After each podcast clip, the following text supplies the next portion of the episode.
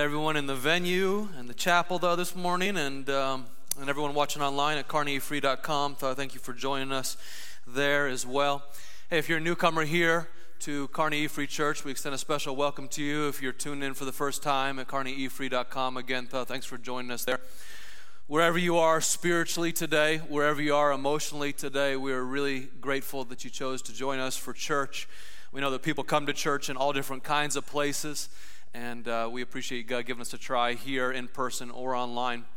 We know that uh, also people are in a variety of different places related to coming back to church.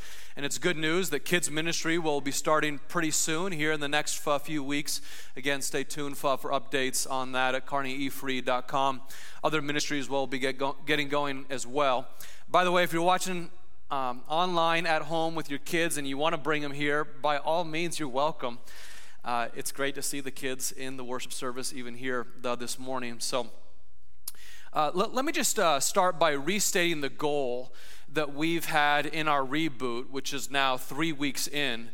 Our goal has been to provide safe, beautiful, tightly organized worship services so that wherever you are emotionally, you can move from any perhaps uh, fear or anxiety that some people are still feeling. And that's fine, no judgment on any of that. But move from that place to trust that my church has my back, that my church is doing well, whatever they can to help keep things safe as we move forward. And then from trust to a sense of freedom, that I have a freedom to come to God and worship. It wasn't worship just great here, though, this morning so rich to, to come together and worship together. And yeah, we can clap for that. But this is the goal to, to move from anxiety or tentativeness to a sense of great trust and freedom and worship. And we're moving in that direction. And so thanks, for for being with us as we continue to move forward there. Turn with me, if you would, to 1 Peter 1, verse 24. Uh, I had some good Father's Day jokes, but then I realized they were no good after listening to Kent's, and I'm just going to skip mine. Uh, if you go to the book of Revelation and then you turn back about 15, 20 pages to 1 Peter, that's where we'll be. 1 Peter 1, starting at verse 24. A few weeks ago, my wife and I went out on a date. Imagine that. Like we had been on a number of good dates over the previous few months, but they were all this kind of date. We just kind of walk around the block a bunch of times. And they were good dates. Like my wife and I had some really, really good time during the stay at home order, in which um, we walked together most evenings and, and more rich times with the boys. The, the time really for our family provided a very good pause for us to be reminded of what matters the most and that's our family and our relationship with God, and then just being re- reinforced about my vision as a man, my vision as a pastor. So the time of self reflection was, was really quite good for us. But there does come a day when your wife is ready for a date. And when that day comes, fellas, you better shell out some change. And so she got the sitter, and I arranged the dinner, and out we went. I'm with my girl getting outside of town. And so um, we're driving out, and for whatever reason, on this particular night after we left the kids well, with the sitter just about three weeks ago, for the first time going out together in four months, I think I was negligent prior to COVID 19. Uh, we try to go on a date a couple times a month just to keep the fires burning. It's necessary, but I was negligent but before that time. So, probably been four months since we have been on a legitimate date together. And um, we get in the car, and we were feeling kind of self reflective and I just said to her, honey, can you believe that we're 43 years old now? Like, where's the time gone? I mean, 43 years, it's just been like that. And you know where we went next in that conversation, right? The kids, they're 8 and 12. And next from that was this calculation how many years do we have left with them? And then thinking about my parents who have been a little bit ill and, you know, Susie's mother and talking about those kinds of things. And then all of a sudden we're out on a date and my wife is starting to cry and she wants to go home and be with the kids. This isn't at all the way I envisioned it. But I just said to her, I said, honey, 43 years like that. I am determined, Susie, to maximize what God has given, not to waste it. Like our years are so short. The impact that we can have for kingdom causes and for eternity is so brief here on earth. I'm determined to maximize it. I don't want to waste a year.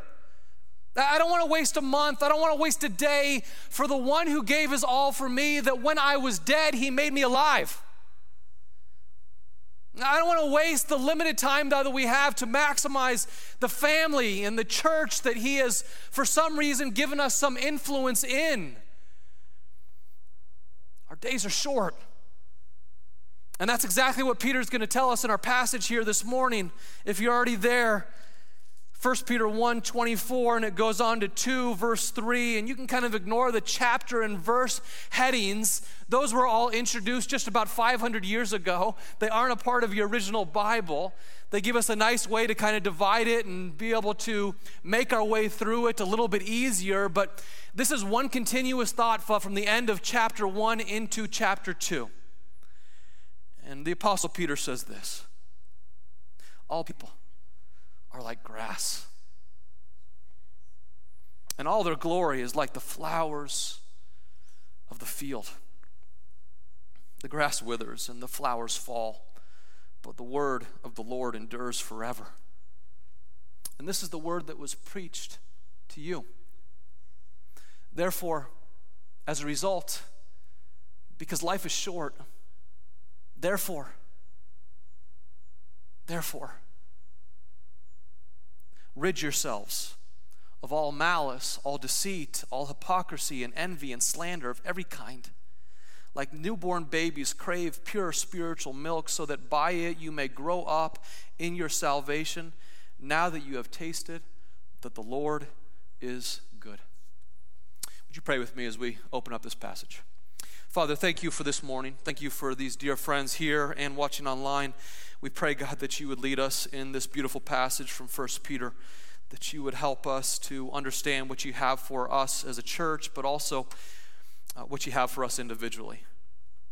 Father, we all have many things on our minds right now. We ask, God, that you calm our hearts and enable us to be here together as a church family and to listen to your word. Get me out of the way, God. Get me out of the way. Only you is what we need. Only you, Father. Son, and Holy Spirit. In your name we pray. Amen. Uh, Peter's reminding us of what we already know. Our lives are like grass, they're green in April, and they're brown by October. Our lives are like tulips. They're beautiful in May, but the petals drop in June, don't they? This is a surprise to us because of the advances of medical science, wherein many people today live to age 80 or 90 or sometimes even longer. But this was no surprise to Peter's audience. He was just saying to them what they already knew. In the Roman Empire of Jesus' day, which was far and away the most advanced civilization that the world had ever seen, in terms of comforts and safety and medicine, the Roman Empire was par excellence. And yet, the average lifespan at the day that Peter is writing in Jesus' day, just a few short years after Jesus' life, death, and resurrection, was 40 years. That was the expected lifespan. Jesus was not a young man when he died at age 33.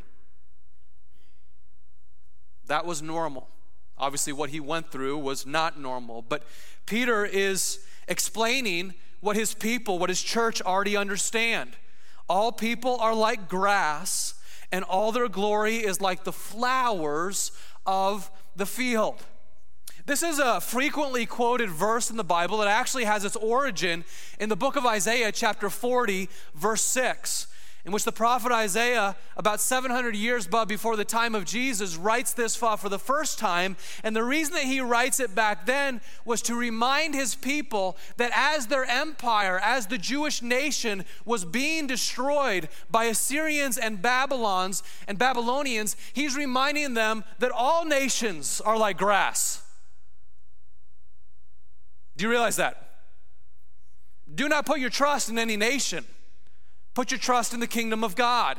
That's what Isaiah is saying. Every nation is like grass, every nation is like the flowers of the field. We don't talk about the Roman Empire anymore, except for in history, right? But this is reality. There's, there's one kingdom that we belong to, the kingdom of God. So also James quotes the same verse in James chapter 1, and he's speaking of wealth. And he says, Wealth takes on wings and it flies away. It's like grass, which we all know, don't we? Here today, gone tomorrow, we've all experienced that. Don't put your trust in that. And so Peter is quoting the same verse now a third time in the scriptures for this purpose of reminding that the whole of life is fleeting. And so, where do we put our energy? I pray, my friends, that you put your energy in your Creator. I pray you put your energy in your Redeemer. I pray that we regularly ask the question how do I maximize what God has given me in these limited days that I have? The book of Psalms gives us great wisdom in this. It says, Teach us, O Lord, to number our days. Number our days that we would gain a heart of wisdom. You know, wise people understand that our days here on earth are short, and in their wisdom, they say, How do I max- maximize them for what really matters, what will actually last? And the three things that will actually last are God, His Word, and people. So teach me, O God, to number my days that I would gain a heart of wisdom. Peter gives us a couple instructions on how we would do that in these next three verse, verses. The first one goes like this Life is short Life is short, therefore, rid yourself of all ugly. Everything that is ugly, just rid yourself of that by the power of the Holy Spirit that is in you, because life is exceedingly short. What we're doing here, though, this summer is teaching through a very simple Bible acronym though, that helps us develop another tool in our toolbox for studying the scriptures. And my deep conviction is this the Bible is for you. It's for you to study and to meditate on, to memorize, and to understand for yourself. And the best I can do is provide an appetizer for the rest of your week. That's the best I can do. What you want to do is be in the habit of studying the scriptures for yourself each and every week. And so, this tool that we've been going through is a really simple, helpful tool that hopefully we can do at least once each week prior to the next week's message in the next passage from First Peter so that you get even more out of that message because you've already feasted on the Word of God yourself. And it's this SOAP. Scripture, which we already went through, Okay, five verses this morning scripture, then observation, application, and prayer. And here's these questions on observation though, that we talked about a couple weeks ago, and they're just worthy of perhaps writing down and getting into our queue that we would uh, put them in our, our journals or however we, we do our Bible study. And some of these questions would come up each time you do Bible study. Maybe not all of them, but what's the context of this passage historically? Or perhaps what's the literary context, the verses that came before, and what did they say? What are the commands that the author gives? Want to take note of those. What are the prohibitions that the author gives? If this is the Holy Bible, we want to take note of those. Are there any special words that deserve further study? Are there cross references, other verses that I should look into as I'm looking at this passage? That's what we just did with Isaiah 40 and James chapter 1. Is there a big idea that kind of emerges out of this passage? Are there questions that merit further study at a later date? And this, my friends, this kind of study, this kind of analysis, this kind of synthesis, this kind of reflection is how we learn. Can I say it any stronger?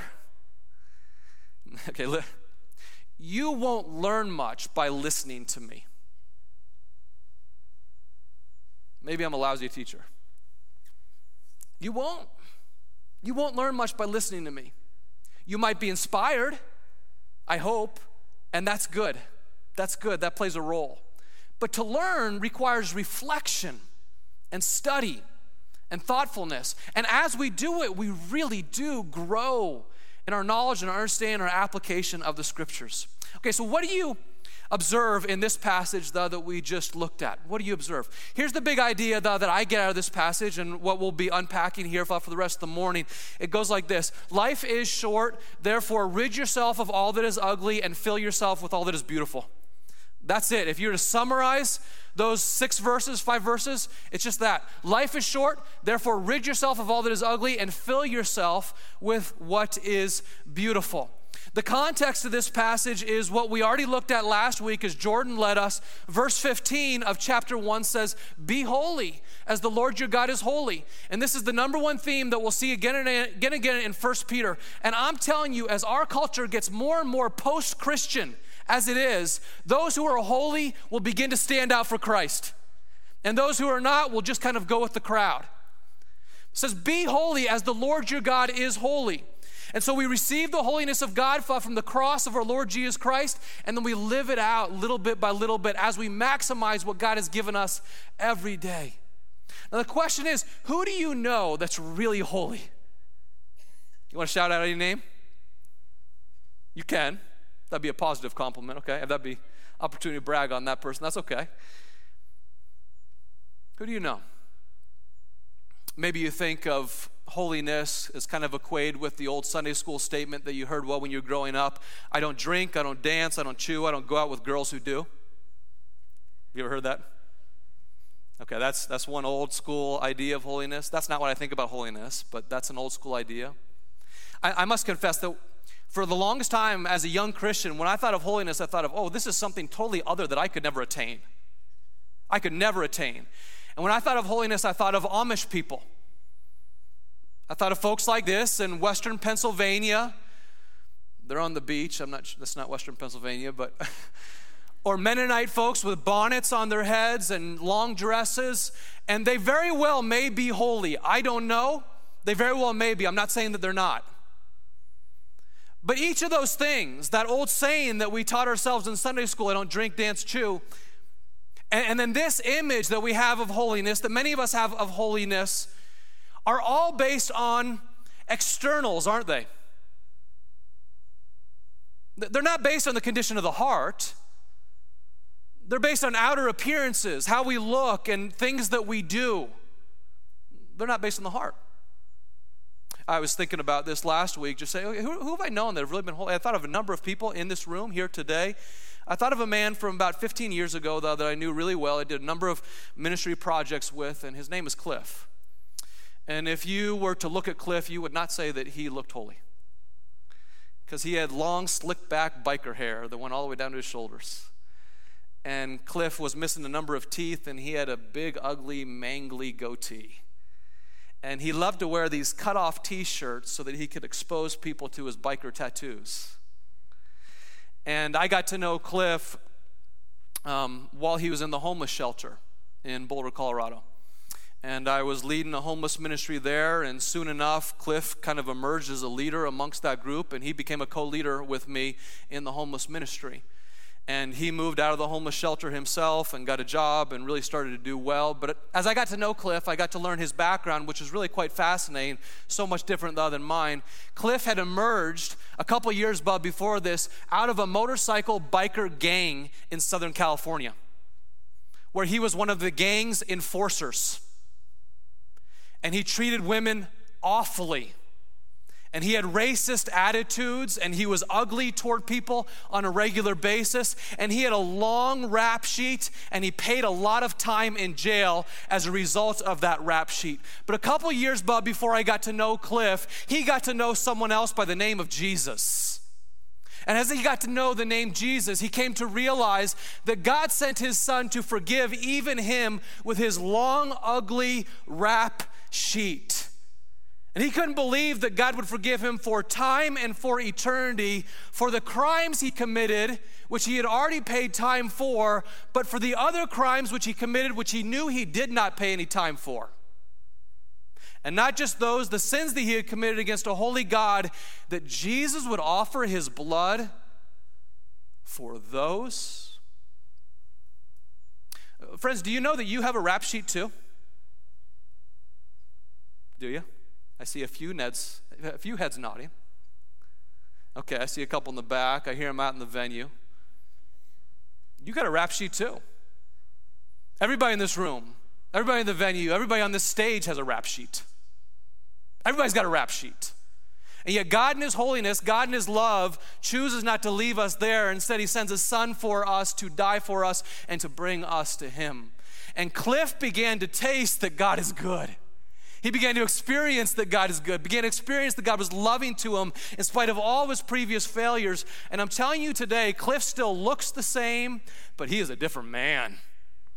I mean, he's got a holiness deep inside of his heart. Holiness is about the heart. The heart of holiness is the heart. It's not about externals. The heart of holiness is the heart. And Cliff, if you got to know him, you would say that is one of the most generous people I've ever met. That is one of the warmest, most inviting, hospitable people I've ever met to people of different backgrounds than his or the same background as his. Cliff's favorite statement is this no one is too long, no one is too far, from the long arm of the Lord. Don't you love that? Nobody is too far from the long arm of the Lord. And if Jesus gets a hold of you, he turns you out upside down and he comes to the heart. The heart of holiness is the heart. This is exactly what Jesus said. He said, It's not what comes out of a man's mouth that makes him unclean, it's out of the overflow of the heart. It's not about the tongue or the actions or how we look, it's the overflow of the heart, he says. That's what makes a man clean or unclean. There's where we start this resolute decision to rid ourselves well with the ugly by the power of the Holy Spirit. And this is the prohibition that Peter points to in verse 1. He says, Rid yourself of all malice because God's holiness has come to you, because life is short. Rid yourself of all malice and all deceit and hypocrisy and envy and slander of every kind. The word malice in the original Greek language is kind of a catch all word. It encompasses a whole bunch of issues of the heart. That's the idea there. Malice is a whole bunch of issues of the heart, a catch all word for all of those. I lived in 2003 in Mobile, Alabama, and as a northerner moving into Alabama and working in a local public school as a speech language pathologist, I learned a lot of things that I didn't know. And there's a lot of phrases that people use in the deep south that I didn't use where I came from and we don't use here. And one of the phrases that I kept on hearing teachers and administrators say to students was, Oh, Johnny, stop being ugly.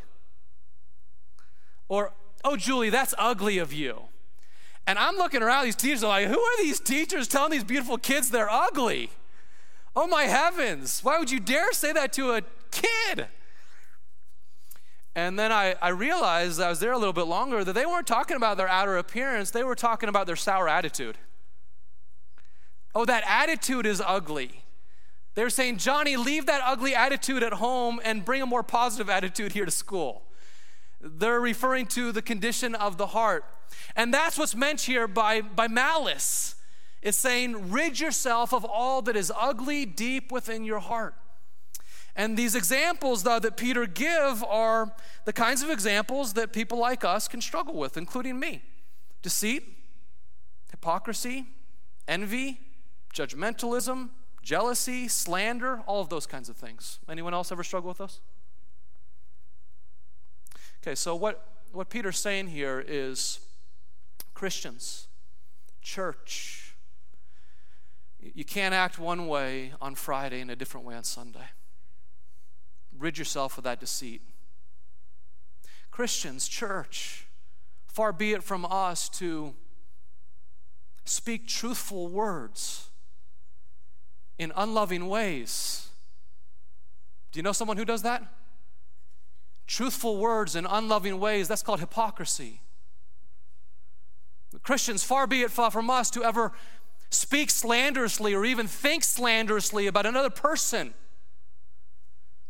and on and on he would go.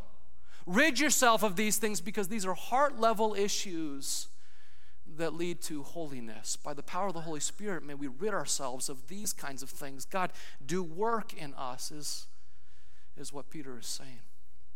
It's fascinating to me that this is Peter's focus, but because again, the context is he's writing in the Roman Empire to these Christians who are this very, very small minority in Northwest Asia, and they're surrounded by all kinds of emperor worship. Literally, people are worshiping the emperor, worshiping the king. That's their religion. And then other people are practicing different forms of polytheism that came from the Greek mythology of the day. And Peter doesn't talk about any of those things at all. Like, as Peter's pastoring his church, he doesn't look out the window. He invites his church to look in the mirror. And this is a consistent testimony we see over and over again the New Testament letters look in the mirror, not out the window, because holiness begins with my heart. And I see things in my heart that are not right. And so his focus is on the community destroying activities that ruin the modern church. Judgmentalism and hypocrisy and slander and deceit, these are the things that ruin the modern church, are they not? Like, have you been in a church like that? Find me the exit door as fast as I can. I want nothing to do with that church. I'm so thankful this is not that church. But we're in such a divisive time in our country right now. It's so critical that we remind ourselves of what does the Lord require of us as Christians. And friends, we just want to begin with our hearts. And then from there, behavior follows. If you begin with behavior, you won't get the heart. If you begin with the heart, then behavior will follow. We teach our kids this all the time. I'm sure you do as well. We're wise to teach ourselves. So, the application for me out of this section of this passage is Adrian, as I look at my life, where do I see one of these qualities of malice that needs to be uprooted from my soul? And I would just encourage you if you see one, great. Thanks be to God that He revealed that to you. That's a praise. That's the grace of God to reveal that to us and then we confess that and we ask God's help. I would say every day to ask God's help every day for the next seven days. Would you begin by the power of the Holy Spirit to uproot the deceit that is in me? Would you begin by the power of the Holy Spirit to uproot the judgmentalism that is in me that does no good to anyone, the hypocrisy that is in me that does no good to anyone? We begin by ridding ourselves with what is ugly and then you can't just rid yourself of it, you have to fill yourself well, with something else, don't you? And so he says in verse 2 uh, crave pure spiritual nourishment. Fill yourself with what is beautiful.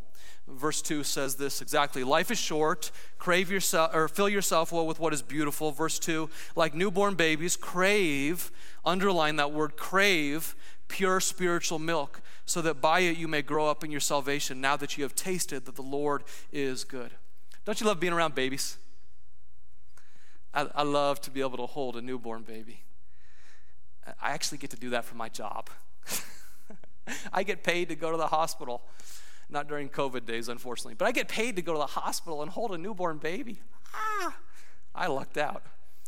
Like, there's nothing better than holding a newborn baby, the soft skin, the smell, uh, the little smile they give when they're letting out some gas, you know, all that. to hold a newborn baby is like the sweetest thing. But how do you tick a baby off? You deny her milk, right? Like, the one thing that'll tick a baby off is she is hungry and she can't have her milk. She's really hungry. Give it to me now. And then once she gets that milk from mama, what happens to baby? She falls into a milk coma. And she has a wry smile on her face and she lets out a belch and she lays on your shoulder and all is light is all is right in the world, right? All is right in the world that mo- in that moment, both for mom and for the baby. I'm looking at a couple new mothers here in this room right now. For the mom and that baby, grandma, whoever's holding that baby, all is right in the world in that moment. And this is exactly what Peter is saying to us. As a baby would crave her mother's milk, so we would crave spiritual milk? Because we have tasted the Lord our God is good. And because you have tasted that He's good, you want more of it. You go back to Him again and again. And unlike babies, we have to be reminded to go back to the source of our milk, don't we? We have to be reminded to go back to the source of our spiritual milk. And so, question here of application on verse 2 is how are you continuously giving yourself to what is beautiful such that you would cultivate a craving for the one who alone is God? Because you got to hunt down being with God. He's choosing to always be available to us, but you must make the choice to crave Him, to go be with Him to spend the time to practice the disciplines, to enjoy the exercises that you do, the spiritual practices that grow us up in our salvation. That's the end of it, verse 2 grow us up in our salvation. So, again, I'm not sure how you do that, but I just want to tell you that the very best thing that you can do in order to grow up in your salvation and to crave spiritual milk more and more is to spend a daily time with God. 15 minutes a day, 30 minutes a day, 60 minutes a day, some amount of time that you deem you could do. Shoot for three or four days a week, even the, this week. Write it on your calendar and say, I am going to pray and read or study or meditate on the scripture. I'm going to worship, but I'm going to instill this exercise, this practice of being with God. That's the most important thing you can do. And then after that, here's our process. You might wonder sometimes, what does the church want of me? What would the church's plan be for me to grow up more and more in my salvation? Here's our plan. I don't want it to be a mystery. We try to talk about it, but I realize we probably don't talk about it enough. This is our basic process for our discipleship. What we don't want is to make you busy. That's the last thing we want. What we do want is to give a few environments a week that we would say yes to, and a result of saying yes to spiritually based environments would grow up, grow us up more and more in our salvation when this world threatens to take all of our time, does it not? Right? The world threatens to take all of our time, so we have to make some decisions. And our process is this we have these four core values, and the first two are truth and gospel. And when you come to church on Sunday morning, you go to the bilingual ministry or Sunday evening, what was C20, you come to church on the weekend, I pray that you would get an inspiring message, a teaching message that incorporates the truth of the scriptures that is unchanging, the truth of Jesus, the death and resurrection of Christ that is unchanging, and the gospel message that saves you from death, saves you from hell, and brings you to life everlasting. That you get a message like that each and every weekend, and it's critical that we would get that every weekend. Now, you can get this far from your living room, can't you? Right? You can get that far from your living room, and that's a really, really good thing. But what you cannot get far from your living room, and what a lot of people are now making the decision to do, is just chill in their living room right now. Now, I, I know that there are some people that are making the decision not to come to church right now across America because of concerns, and I'm not talking about that. I'm not talking about that. For those who have concerns, who don't feel safe, that's fine. I'm not talking about that at all.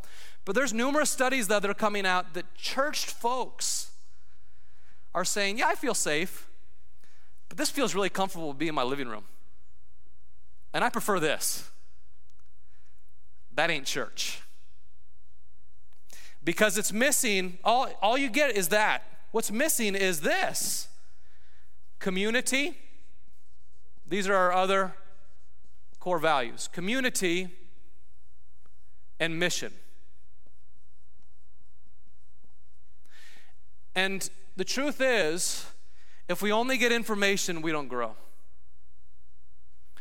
But if we apply it in a community of 10 people in a life group, or perhaps even in this community on Sunday morning, that you can talk about the things that you didn't understand from the sermon right after I'm done Okay, you have community together as you do so.